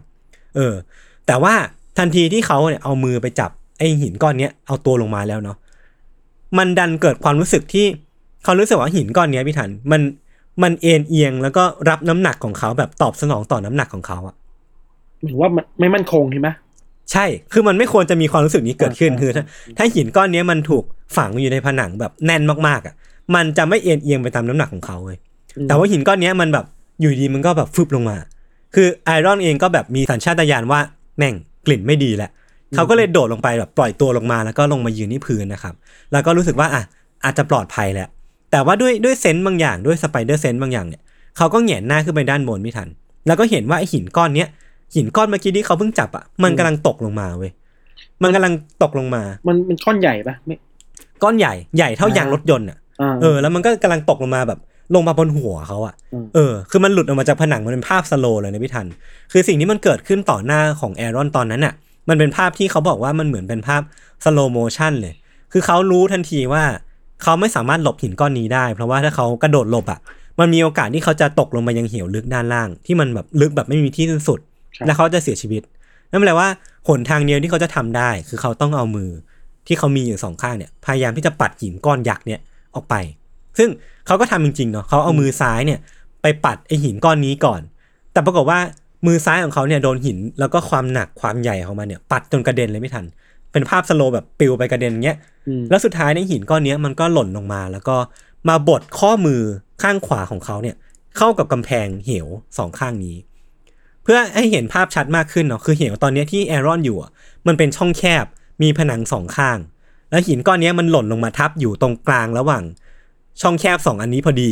และตอนเนี้ยข้อมือของเขาเนี่ยถูกเบียด จากหินก้อนเนี้ยเข้ากับกำแพง เออ ซึ่งความวุ่นวายมันเกิดขึ้นในเวลาไม่นานไม่ทัน จากนั้นมันก็ตามมาด้วยความเงียบสงัด เพราะว่าแอรอนเองเขาก็ไม่สามารถที่จะ react กับกับสิ่งที่มันเกิดขึ้นตรงหน้าได้เร็วขนาดนั้นน่ะ เขาไม่สามารถประมวลผลได้ว่ามันเกิดอะไรขึ้นวะ เอออมซึ่งพอตั้งสติได้อะครับ เขาก็พยายามที่จะเอาตัวเองออกไปจากที่นี่ พยายามที่จะลุกออกไปแล้วก็แบบเดินทางไปต่อ เพราะว่ามันเกิดอาการช็อกเนาะ แต่ว่าเขาไม่สามารถเอาตัวเองออกไปได้อะเออ เพราะว่าตอนเนี้ย มือเขาติดอยู่กับที่อะ คือมือเนี่ยมันถูกหินบดจนแนบเนียนเข้าไปกับกำแพงไม่ทัน คือมันอ่าแทบจะไม่มีช่องว่างระหว่าง ข้อมือกับหินแล้วก็กำแพงเลยอะมันถูกเบียดเข้าไปอย่างเงี้ยอืมกระดูกนี่คือเรียกได้ว่าเละเป็นเละเป็นชิ้นๆนะครับ แล้วก็ ไม่ว่าเขาพยายามที่จะดึงแขนออกมาเท่าไหร่ พยายามที่จะดึงมือออกมาจากหินก้อนนี้เท่าไหร่อะมันก็ไม่สามารถดึงมันออกมาได้เลยอะไม่มีทีท่าว่าจะขยับเลยอะอืมเออ คือช่วงแรกอะครับ เขาพยายามที่จะใช้อะดรีนาลีนที่มันมักจะหลั่งออกมาตอนที่เรา alert เนาะพยายามใช้แบบแรงดึงขั้นสุดอะในการสะบัดตัวเองให้หลุดออกมาจากหินก้อนเนี้ยแต่ว่าไม่ว่าจะออกแรงเท่าไหร่หรือว่าดึงแรงแค่ไหนมันก็ไม่ขยับเลยไม่ทันครับเออทำให้เขาต้องกลับมาตั้งสติอีกทีหนึ่งแล้วก็ยืนแบบ ยืนคิดสักพักหนึ่งว่า กูจะเอายังไงต่อดีวะมานั่งคิดแผนที่ถี่ถ้วนว่า ว่าจากทรัพยากรที่มีจากของที่เอามาเนี่ย มันก็ไม่ได้เยอะอะไรมากมายเนาะเขาก็ต้องมานั่งคิดถึงวิธีที่จะเอาตัวเองออกไปจากที่นี่ให้ได้ หรือว่าที่มันจะซิมเ l ิลกว่านั้นคือ ไม่ต้องออกไปจากที่นี่ก็ได้ แต่ว่าต้องมีชีวิตรอดจนกว่าจะมีคนมาเจอ ยื้อเวลาเออใช่ ยื้อเวลาก็คือเลือกต้องเลือกระหว่างที่จะออกไปจากที่นี่ หรือว่ายื้อเวลาจนกว่าจะมีคนมาเจอ มันนะรับคือการประเมินความเสี่ยงให้ตัวเอง ถูกต้อง เนาะใช่ใช่ใช่เออเออ ซึ่งสถานการณ์ที่ตอนเนี้ยเขาประเมินให้กับตัวเองครับพี่ทัน คือตอนเนี้ยเขาบอกว่าข้อมือขวาของเขาเนี่ยมันอยู่ในสภาพที่แย่มาก คือหมดหวังแล้วแหละว่ามันจะต้องขยับได้หรือว่าอะไรพวกเนี้ย คือมันถูกบดเข้ากับเข้ากับกำแพงแล้วก็ไม่สามารถเอาออกได้ แล้วก็อีกอีกคอนดิชันหนึ่งครับคือเขาเนี่ยอยู่ในสถานที่ที่ไม่ค่อยมีคนเดินผ่าน มันเป็นสถานที่ที่ค่อนข้างนิชแล้วก็แบบ ไม่ค่อยมีคนมานานๆทีจะมีคนเดินผ่านสักทีหนึ่งแล้วตัวเขาเองอะไม่ทัน คือเขาดื้อเว้ยคือเขาแบบอืมชะล่าใจอะ ไม่ได้บอกใครเรื่องแพลนการเที่ยวนี้เลยเลยอะ คือไม่มีใครรู้บนโลกเนี้ยรู้ว่าเขามาอยู่ที่บลูจอนแคนยอนเนี้ยครับอืมเออทั้งครอบครัวเพื่อนๆ แฟนหรือว่าอะไรพวกเนี้ยไม่มีใครรู้เลยว่าตอนเนี้ยแอรอนอยู่ที่ไหน นั่นแปลว่า ความหวังที่จะมีคนส่งคนมาช่วยที่เนี่ย แม่งแทบจะเป็นศูนย์เพราะไม่รู้เออว่าเขาหายไปไหนถูกปะใช่ใช่ใช่ใช่ เออ มันก็มาถึงจุดต่อไปที่เขาจะต้องมานั่งวางแผนแล้วครับ คือเขาก็เริ่มเริ่มหยิบข้าวของที่เขามีตอนเนี้ยในกระเป๋าออกมาทีละนิดออกมาทีละชิ้นทีละชิ้นนะครับ เดี๋ยวผมทบทวนแล้วกันว่าเขามีอะไรบ้าง คือเขามีเบอริโต้ถั่วสองอัน อันนี้เขาพกมาเพื่อเป็นเสบียงอาหาร คือเขาก็ประเมินแล้วว่าไอ้สองอันเนี้ยมันน่าจะประมาณ 500กิโลแคลโดยประมาณ แล้วก็มีเครื่องเล่นซีดี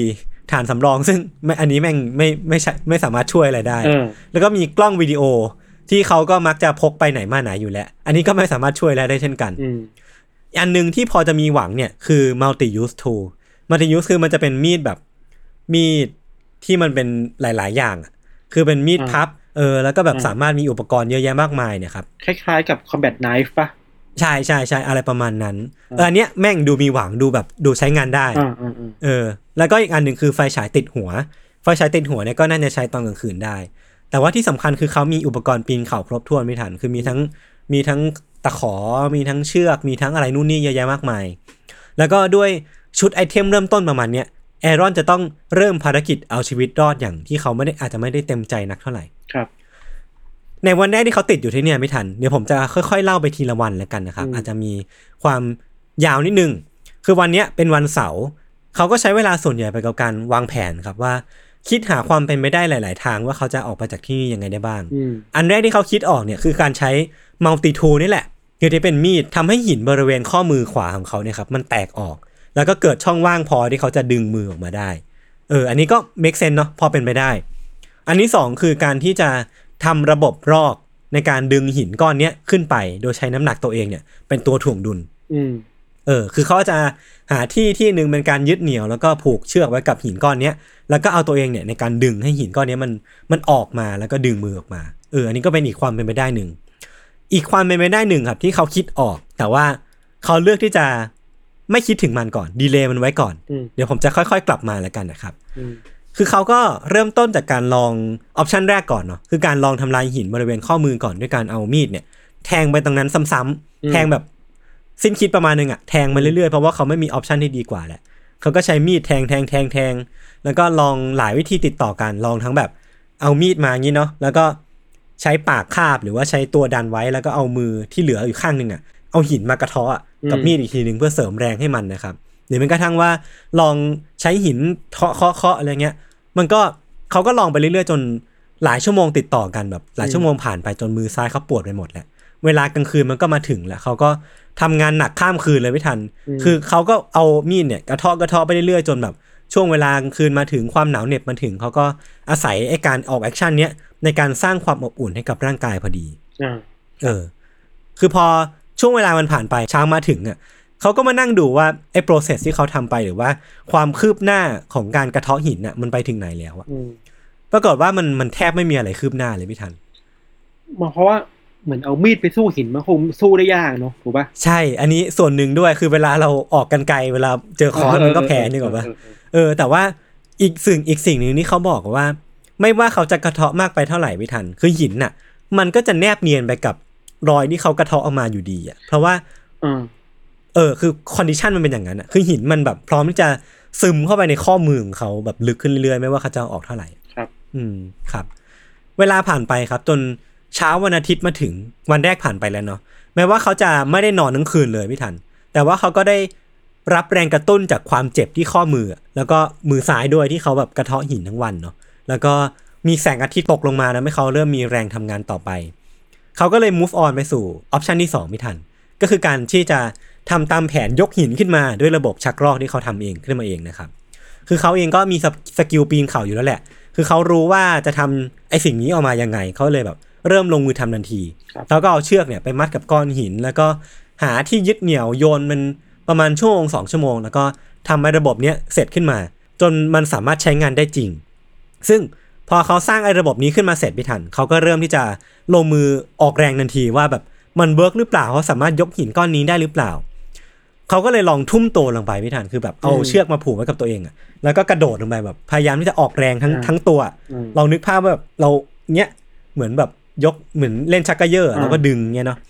แต่ไม่ว่าเขาจะทุ่มตัวลงไปมากแค่ไหน หรือว่าแบบออกแรงสุดตัวสุดตีนมากแค่ไหนพี่ทันไอหินก้อนเนี้ยมันก็ไม่ขยับเลยเว้ยอืมเออ อาจจะด้วยความที่น้ำหนักมันมาก แต่ว่ามันมีอีกสิ่งหนึ่งที่เขาเพิ่งมาจะเพิ่งจะมานั่งวิเคราะห์ได้ก็คือว่า เชือกที่เขาใช้อะ มันเป็นเชือกสำหรับปีนเขาอ่าแปลว่ามันสามารถซับแรงน้ำหนักได้ดีอ่า เออมันมันแปลว่าเวลาไม่ว่าเขาจะออกแรงมากเท่าไหร่ไอ้เชือกเนี้ยมันก็จะซับน้ำหนักหรือว่าซับแรงที่เขาออกไปอยู่ดีอะอ่าเออ มันก็เลยไปไม่ถึงไอ้หินก้อนนี้ คือ โอ้แม่งติดสนุกทุกอย่างเลย คือมันเออคัดง้างไม่ได้ใช่ไหม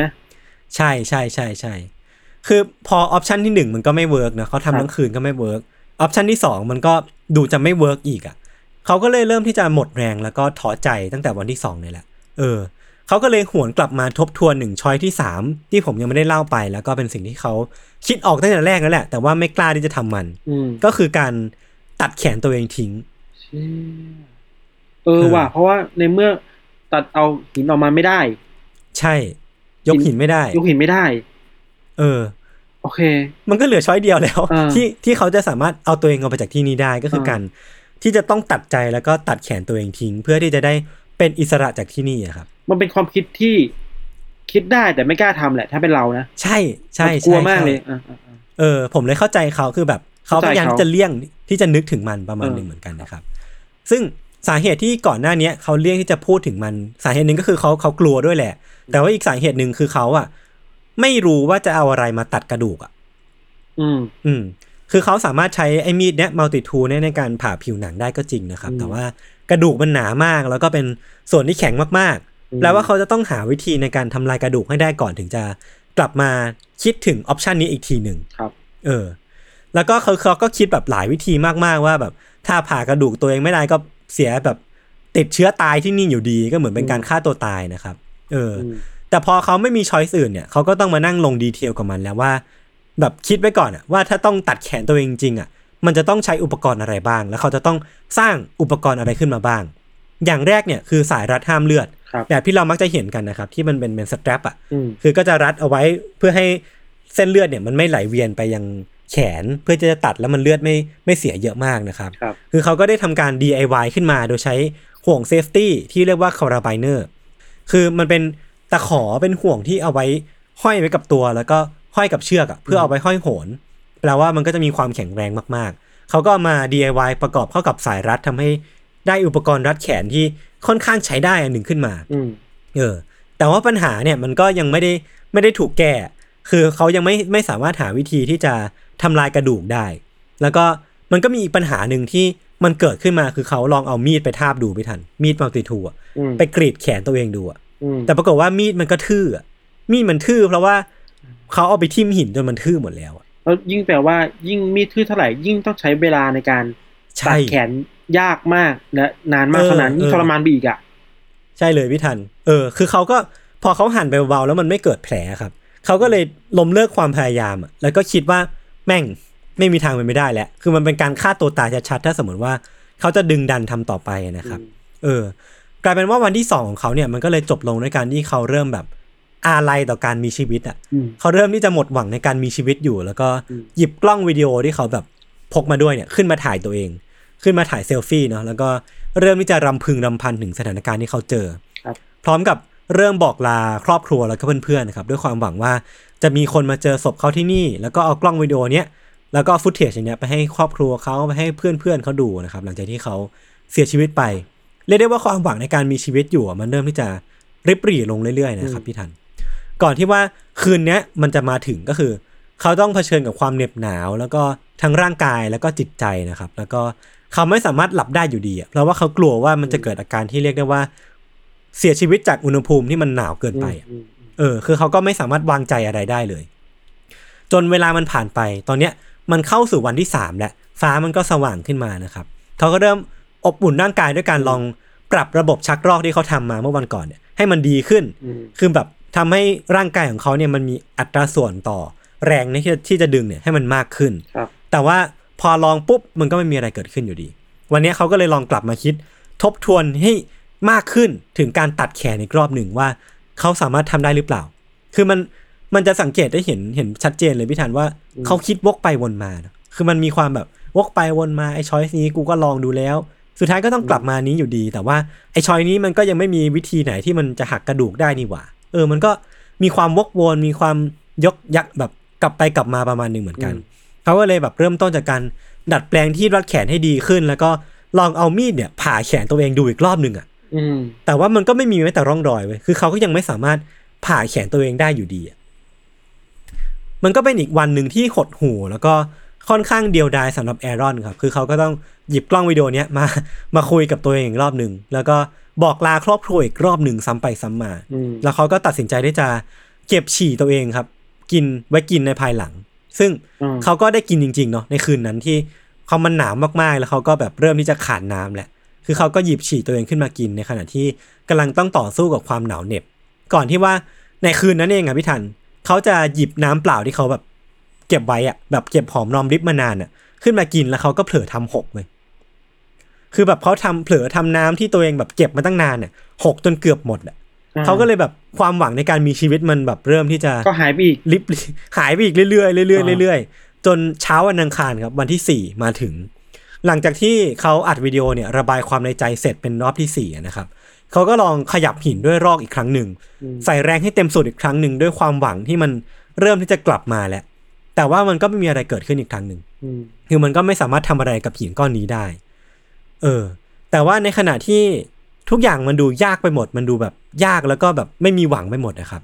วันนี้วันเนี้ยวันที่สี่เนี่ย มันมี movement บางอย่างเกิดขึ้นสำคัญที่มันมันมี movement บางอย่างที่สำคัญเกิดขึ้นกับตัวแอรอน แล้วก็อืมสถานการณ์ตรงหน้าเขา คือในขณะที่เขากำลังสิ้นหวังไม่ทัน เขาก็เหลือบไปมองมีดในกระเป๋าเขาอะที่เขาพกมาด้วยเนาะก็คือมัลติทูนี่แหละอืมแล้วมันก็เกิดแรงกระตุ้นบางอย่างขึ้นเหมือนกับมีดเนี้ยมันพูดกับเขาว่า ถ้ามึงไม่ต้องใช้กูอะมึงจะพกกูมาแต่แรกทำไม อ่ามีความคิดที่เอจะอตัดแขนกลับมาถูกปะใช่ใช่คือเขาคิดแบบคิดกับตัวเองว่าอืมมันน่าจะต้องมีสัญญาณบางอย่าง หรือว่ามีเหตุผลบางอย่างที่เขาตัดสินใจที่จะ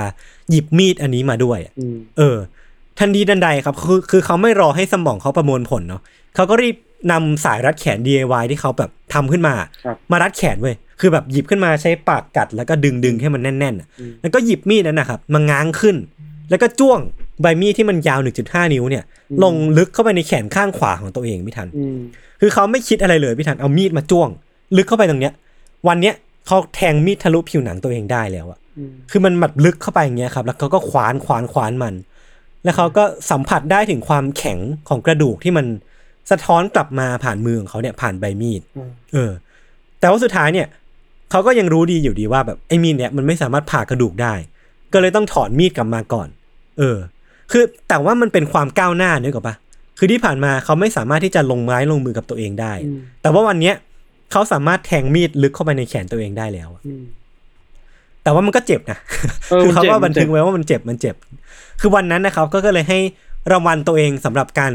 ก้าวหน้าด้วยขนาดเนี้ยด้วยการดื่มน้ำเปล่าที่มันเหลือนิดหน่อยเนี่ยจนหมดจนหมดเกลี้ยงเลยครับแล้วก็สวาปามเบอริโต้ที่เก็บไว้ตั้งนานเนี่ยจนหมดเกลี้ยงเช่นกัน เออ คืนวันนั้นเนี่ยมันก็เป็นอีกคืนที่ยากเหมือนกันครับ ร่างกายเขาเขาเริ่มสะบักสะบอมขึ้นเรื่อยๆ คืออย่างที่บอกไปก่อนหนั้นเนี่ยว่า มือซ้ายเขาอะมันก็หักเนาะจากการที่ถูกหินมันกระทบอะแต่ว่าเขาก็ต้องใช้มือซ้ายเนี่ยในการแทงหินเรื่อยๆจนมันแบบปวดไปหมดนะครับครับ คือเขาเริ่มที่จะเจ็บปวดทั้งแผลที่เขาแทงที่มือขวาตัวเองด้วย แล้วก็เริ่มที่จะมีอาการข้างเคียงของการที่ไม่ได้หลับเป็นเวลานานไม่ทันอืมเริ่มเห็นภาพหลอน เริ่มมีประสบการณ์ที่ทรานส์อะ ประสบประสบการณ์ทรานส์คือแบบถอดจิตตัวเองออกมา คือเริ่มรู้สึกว่าจิตตัวเองล่องลอยไปที่ไหนก็ไม่รู้ เริ่มเห็นภาพหลอนเริ่มเห็นอะไรต่างๆ ที่บ่งบอกว่าสสภาพร่างกายของเขามันเริ่มย่ำแย่ขึ้นเรื่อยๆนะครับจนเวลาเนี่ยมันล่วงเลยมาอีกวันหนึ่งวันเนี้ยมาถึงวันพุธและเป็นวันที่ห้าคือเขาเองอะไม่คิดว่าเขาจะอยู่มาได้ไกลจนถึงตอนเนี้ย คือตั้งแต่วันเสาร์จนถึงวันพุธเนี่ยครับเขาไม่ได้นอนมาแล้ว 96 ชั่วโมงอืมติดอยู่ที่เนี่ยมา 90 ชั่วโมงแล้วอืมแล้วก็ พยายามลองอีกวิธีในการที่จะทำให้หินแตกก็คือการหยิบหินที่มันอยู่ใกล้ตัวพี่ทัน มาทุบทุบทุบเข้าไปคือแบบทุบแบบค่อนข้างไร้สติประมาณหนึ่งอะคือเขาไม่ได้ยังคิดถึงการที่เขาออก action ไปคือ พอรู้ตัวอีกทีพี่ทันมือซ้ายเขาอะแตกไปหมดแล้วแล้วก็แบบเจ็บระบมไปหมดเลยอะเออพอเขาคิดได้ว่าไอ้การทำอย่างเงี้ยมันแบบไม่มีผลอะไรเกิดขึ้นเขาก็เลยล้มเลิก แล้วก็มานั่งคิดอีกทีหนึ่งว่ากูจะเอายังไงดีวะคือมันเป็นวันที่เขาสิ้นหวังที่สุดอะ แล้วเขาก็คิดขึ้นมาจริงๆว่า ตัวเองน่าจะไม่รอดไปจากที่นี่แล้วแหละครับคือที่ผ่านมามันยังพอมีหวังอยู่บ้างเนาะ แต่ว่าวันเนี้ยมันไม่ไหวแล้ว แล้วเขาก็เริ่มที่จะใช้มีดที่เขาพกมาด้วยเนี่ย แกะสลักข้อความลงไปหินบนหินนะครับว่า Aaron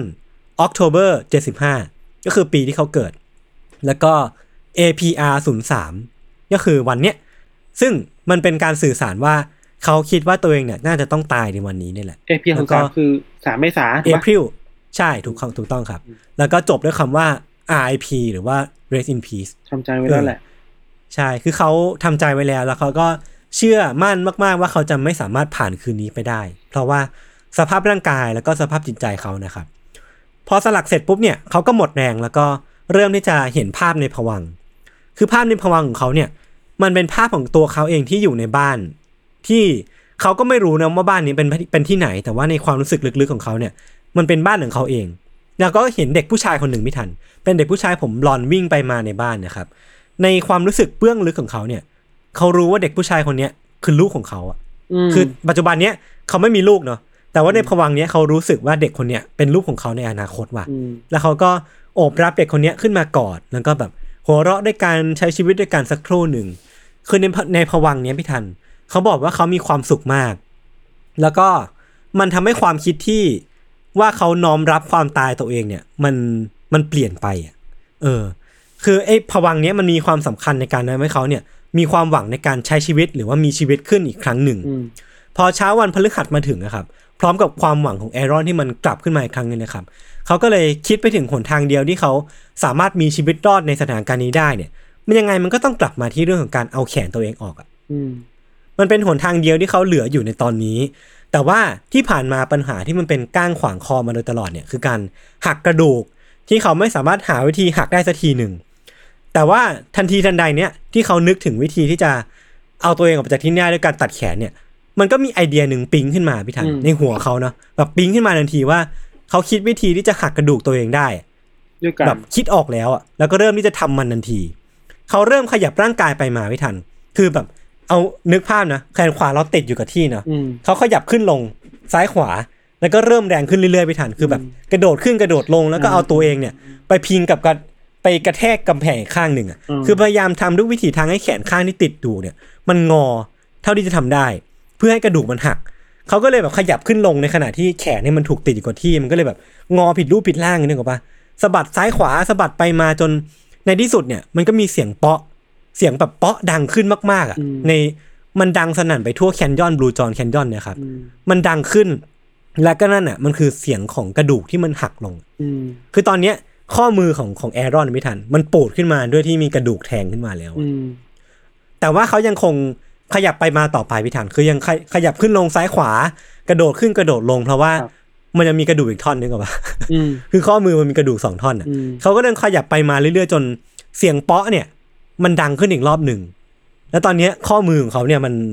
เพเยอขึ้นมา คือแบบรู้เลยว่ากระดูกมันหักเละเทะแน่นอนแล้วครับ คือตอนเนี้ยเขาก็โล่งใจขึ้นมาเปราะหนึ่งอะว่าแบบกระดูกที่มันเคยเป็นก้างขวางคอเขามาโดยตลอดเนี่ย มันไม่ใช่ปัญหาอีกต่อไปแล้ว เออ เขาก็เลยเริ่มที่จะหยิบมีดขึ้นมาโดยรู้ดีว่าจะต้องทำอะไรต่อไป อันนี้จะต้อง disclaimer ไว้นิดนึงนะครับว่าค่อนข้างโหดร้าย เขาเนี่ยทำการเอามีดเนี่ยผ่าลงไป โดยใช้วิธีเลื่อยอะ แบบอืมใช้วิธีแบบเลื่อยเลื่อยแบบสีไปมาไงครับ จนมันลึกเข้าไปเรื่อยๆ ก่อนที่จะมันมีแผลเปิดเนาะเขาก็ใช้มือข้างซ้ายที่เหลืออยู่เนี่ย คว้านเข้าไปในในแผลลึกของเขาอะครับอืมคว้านเข้าไปเพื่อจะดูว่าข้างในแขนเขาอะมันมีพาร์ติเคิลหรือว่ามันมีเส้นอะไรบ้างที่เขาจะต้องตัดไป ซึ่งในนั้นน่ะการคว้านเขาลึกเข้าไปเนี่ยเขาก็โยงโยงแบบเลื้อยๆเข้าไปเรื่อยๆเนาะอืมเขาก็รู้ว่ามันมีเส้นเส้นเลือดแน่นอนแหละ ที่เขาต้องตัด มีเส้นเอ็นมีผิวหนังมีชั้น ชั้นผิวหนังแล้วก็ที่สำคัญคือมีเส้นประสาท คือพอเขารู้แล้วว่าจะต้องตัดอะไรบ้างเนี่ยเขาก็เริ่มที่จะใช้มีดเนี่ยบรรจงตัดไปทีละนิดทีละนิดทีละนิดนะครับ คือเขาก็เริ่มตัดจากผิวหนังก่อน ชั้นไขมันเนี่ยถูกตัดใกล้หมดเนี่ยสิ่งที่สิ่งต่อมาที่เขาจะต้องตัดเนี่ยคือเส้นเอ็นคือเส้นเอ็นเนี่ยมันมีความหนามาก คือเขาอธิบายไว้ว่าวิธีการตัดเส้นเอ็นของเขาเนี่ยคือก็ต้องใช้มีดนะครับจิ้มเข้าไปที่เส้นเอ็นดึงมันขึ้นมาแล้วก็หมุน มันก็ยังไม่ขาดเขาก็ต้องทำซ้ำไปซ้ำมาจิ้มดึงหมุน จิ้มดึงหมุน จนมันขาดลง จนเส้นเอ็นเนี่ยมันไม่ใช่ปัญหาสำหรับเขาอีกต่อไป คือตอนนี้นึกภาพนะว่าแผลมันเวอะหวามากอะแล้วต่อไปที่มันเป็นเป็นกำแพงหรือว่าเป็นอะไรที่ยากมากสำหรับเขาเนี่ยก็คือเส้นประสาทพี่ทันอืมเส้นประสาทอย่างที่เรารู้กันว่ามันมีมันมันคือสิ่งที่นำความเจ็บปวดมาสู่เราอะอืมเออ คือแอรอนเนี่ยเล่าว่าทุกครั้งที่มีดไปจิ้มเส้นประสาทอะมันมีความรู้สึกเหมือนแขนเขาถูกไฟไหม้อะอื มมันแบบจี๊ดขึ้นมาแบบวืดเงี้ยแล้วแล้วลองนึกภาพว่าเขาต้องใช้มีดเนี่ย ตัดเส้นเนี่ยครับอืมเออ ซึ่งเขาทำใจอยู่ประมาณหนึ่งเหมือนกัน แล้วพอตัดเส้นนี้ปุ๊บอะความรู้สึกที่เขาบอกเนี่ยมันคือเหมือนว่าเหมือนเอาแขนทั้งแขนเนี่ยจุ่มลงไปในแมกมามันร้อนเผามันร้อนมันใช่ไหมเออ มันระบมมันเจ็บปวดไปหมดจนเขาต้องพักไปพักหนึ่งอะ ก่อนที่จะลงมือมาตัดเส้นเลือด ตัดเส้นเอ็นต่อนะครับอืมเออ สุดท้ายแล้วเนี่ย พอเส้นใยสุดท้ายที่มันเหนียวรั้งเขาไว้กับที่เนี่ยครับ มันถูกตัดขาดออกไปเนี่ย ตัวเขาเองก็ถูกกระเด็นออกมา คือมันเป็นความรู้สึกที่แบบมันมีเคยมีเทนชันอยู่ตรงเนี้ย แต่พอเทนชันนี้มันถูกตัดออกอะ มันก็เป็นการขาดผึ่งนึกออกปะมันเป็นแบบปึกเนี้ยเขาก็กระเด็นออกมาติดกับผนังอะอืมแล้วเขาก็เริ่มรู้สึกโล่งขึ้นมา คือในหัวของแอรอนตอนเนี้ยมันมีเพียงคำเดียวที่พุ่งขึ้นมาคือว่า I am free หรือว่ากูเป็นอิสระแล้วโว้ย คือกูสามารถออกไปจากที่นี่ได้แล้ว เพราะว่าพอหันกลับไปดูที่หินก้อนเนี้ยครับ คือตอนเนี้ยมือของเขามันติดอยู่ที่นั่นแหละ แต่ว่าแขนของเขาเนี่ยมันถูกตัดขาดออกมาจากมือก็มือมืออันนั้นเรียบร้อยแล้ว เลือดอันนี้มันเออต้องมันจะมันจะแบบไม่นองเลือดขนาดนั้นเลยเหรอวะคืออันเนี้ยมันน่าสนใจมากๆ คือไออุปกรณ์ DIY สายรัดแขนที่เขาทำอะมันก็เวิร์กประมาณหนึ่งเว้ยอืม แต่ว่าด้วยภาวะ dehydrate หรือว่าภาวะขาดน้ำของของแอรอนนะครับครับทำให้เลือดของเขามันมันข้นมากๆอะอืมแล้วทำไมมันไม่ไหลกระฉูดแบบที่มันควรจะเป็นอืมเออ มันก็เป็นเป็นความโชคดีในความโชคร้ายของแอรอนประมาณหนึ่งเหมือนกันครับที่เขาสามารถใช้วิธีเนี้ยในการปลดตัวเองออกจากพันธนาการได้ แล้วก็ก่อนที่เขาจะจากไปจากที่เนี่ยไปทันเขาก็หยิบกล้องดิจิตอลอะมาถ่ายมือตัวเองที่ติดไปที่ติดไว้กับหินสักสักแชะหนึ่งก่อนที่จะเดินออกมาจากที่นี่อะนะครับ เออ แต่ว่าภารกิจเอาชีวิตรอดของแอรอนเนี่ยมันก็ยังไม่จบซะทีเดียว แล้วเขารู้ดีว่าจากที่เนี่ยไปจนถึงที่ที่เขาจะปลอดภัยได้เนี่ยมันค่อนข้างไกลประมาณหนึ่งเหมือนกัน มันก็เหมือนเป็นนาฬิกาที่ค่อนข้างนับถอยหลังอะสำหรับเขาแล้วที่เขาจะต้องออกไปจากที่นี่ได้ก่อนที่เขาจะเสียเลือดมากจนเสียชีวิตลง เขาก็เลยแบบรีบปีนกลับมาแล้วก็รีบเดินทางย้อนกลับไปด้วยความยากลำบาก คือมันเป็นระยะทางที่ไกลแล้วก็ไม่เจอใครเลยเป็นทางที่ค่อนข้างแห้งแล้งอะนะครับอืมแต่พอเขาเดินไปได้สักพักหนึ่งเนี่ย คือเขากำลังจะเป็นลมแหละ คือแบบกำลังที่จะไม่ไหวแล้วเขาก็เจอเข้ากับนักท่องเที่ยวกลุ่มหนึ่งครับเป็นครอบครัวครับเขาที่ครอบครัวเนี้ยก็ได้ให้ความช่วยเหลือเขาแล้วก็วิ่งกลับไปตามเจ้าหน้าที่ ซึ่งสุดท้ายเนี่ยเจ้าหน้าที่ก็กลับมาด้วยเฮลิคอปเตอร์ที่จะนำร่างกายของของแอรอนเนี่ยกลับไปรักษาในโรงพยาบาลต่อไป ซึ่งการรักษาเนี่ยมันก็ทันเวลาเนาะและสุดท้ายเนี่ยบทสรุปของเรื่องเนี้ยก็คือว่าแอรอนเนี่ยสามารถรอดชีวิตมาจากประสบการณ์นี้ได้นะครับ อืม บทสรุปของเรื่องเนี้ยคือแอรอนเนี่ยรอลสตันเนี่ยครับเขารอดชีวิตมาจากการติดอยู่ในร่องเหวเนี่ยเป็นเวลากว่า 127 ชั่วโมงครับแล้วเขาก็ต้องกินฉี่ ต้องตัดแขนตัวเองทิ้ง แล้วก็รอดมาได้อย่างน่าอัศจรรย์ประมาณหนึ่งเหมือนกัน ตัวเขาเองเนี่ยหลังจากนั้นนะครับก็กลายเป็นคนดังประมาณหนึ่งได้ไปออกทีวีได้ไปออกสำนักข่าวหลาย ๆ ที่ที่สำคัญคือได้ไปออกรายการกับเดวิดเลตเทอร์แมนด้วยอืมแล้วก็เรื่องราวของเขาเนี่ยก็โด่งดังไปทั่วโลก แล้วก็อืมเหมือนกลายเป็นหนังด้วยเหมือนกัน คือไม่รู้พี่ทันเคยดูเปล่ามันเป็นหนังที่เรื่องที่ชื่อว่า 127 ชั่วโมงอะ127 hours ยังไม่เคยดูเลยครับ เออ คือผมก็ไม่เคยดูเนาะแต่ว่าพี่โจบอกว่าเคยดูแล้ว แล้วบอกว่าลุ้นมาก คือมันเป็นหนังอ่าหนังที่แสดงโดยเจมส์ฟรังโกครับเออโดยเบสออนเรื่องเรื่องราวของ Aaron Ralston เนี่ยแหละครับ เออมันมันจะแล้วจะมีฉากที่แบบเขาตัดแขนปะคือมีคือมีใช่ไหมพี่โจบอกว่ามีพี่โจบอกว่ามีอืมต้องปิดตาคือฉากตัดแขนอะ ตอนที่ผมอ่านหนังสือของเขานะคือผมไปซื้อหนังสือของเขามาอ่าน แล้วก็อ่านำมาทำเป็นสคริปต์นี่แหละ หนังสือของเขาเนี่ยมีชื่อว่า Between a Rock and a Hard Place ก็สามารถไปหาอ่านกันได้ คือมันเป็นการบรรยายที่น่ากลัวมากอะอืมคือเขาค่อยๆ บรรจงอธิบายไปว่าการที่เขาตัดเส้นเนี้ยตัดเส้นเอ็นตัดเส้นประสาทเนี่ยมันมันมีความรู้สึกอะไรเกิดขึ้นบ้างอะครับแล้วมันก็เป็นประสบการณ์ที่ต้องใช้ความกล้าหาญขั้นสูงสุดอะพี่ทัน ในการที่จะตัดแขนตัวเองแล้วก็ เอาชีวิตรอดออกมาได้อืมซึ่งผมก็เอาตัวเองไปแทนเขาอะเนาะว่า ถ้าเราเป็นคนที่ติดอยู่ตรงนั้นอะครับเราอาจจะไม่ไม่ไม่กล้าขนาดนี้ก็ได้ เออเราเวลาเราคงแบบว่า คิดอย่างรอบคอบ หรือไตร่ตรองไม่ได้แล้วอะเออ เราคงจะ panic อะนะพี่ทัเรานเป็นคนใจเสาะเราคงแบบเอออะกูยอมแพ้แล้วเออกูยอมตายก็ได้ เออ แต่ว่าก็นี่แหละ ผมว่าก็น่าสนใจดีคือ หลังจากนั้นนะครับเรื่องราวของแอรอนเขาก็ถูกจดจำด้วยแบบอืมเป็นคนที่กล้าหาญแล้วก็เป็นคนที่เป็น warrior เป็นคนที่สู้ชีวิตประมาณหนึ่งเหมือนกันอืมแล้วก็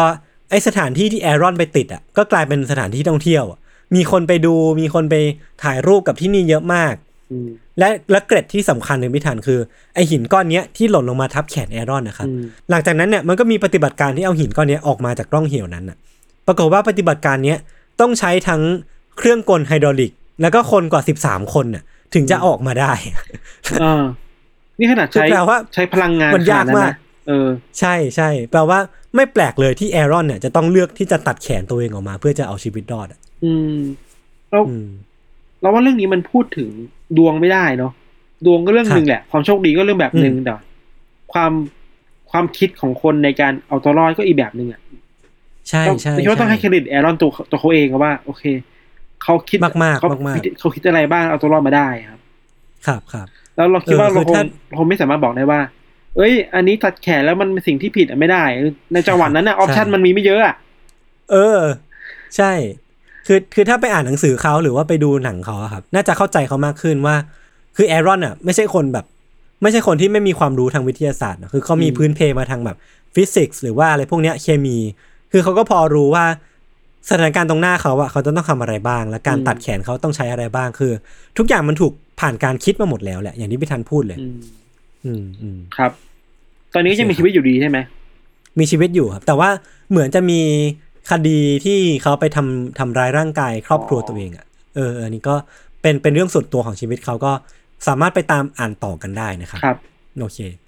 งั้นวันนี้ก็ประมาณนี้ครับมีเรื่องราวการเอาชีวิตรอดในหลากหลายรูปแบบ เรื่องของพิธันแม่งก็ โคตรน่ากลัวเลย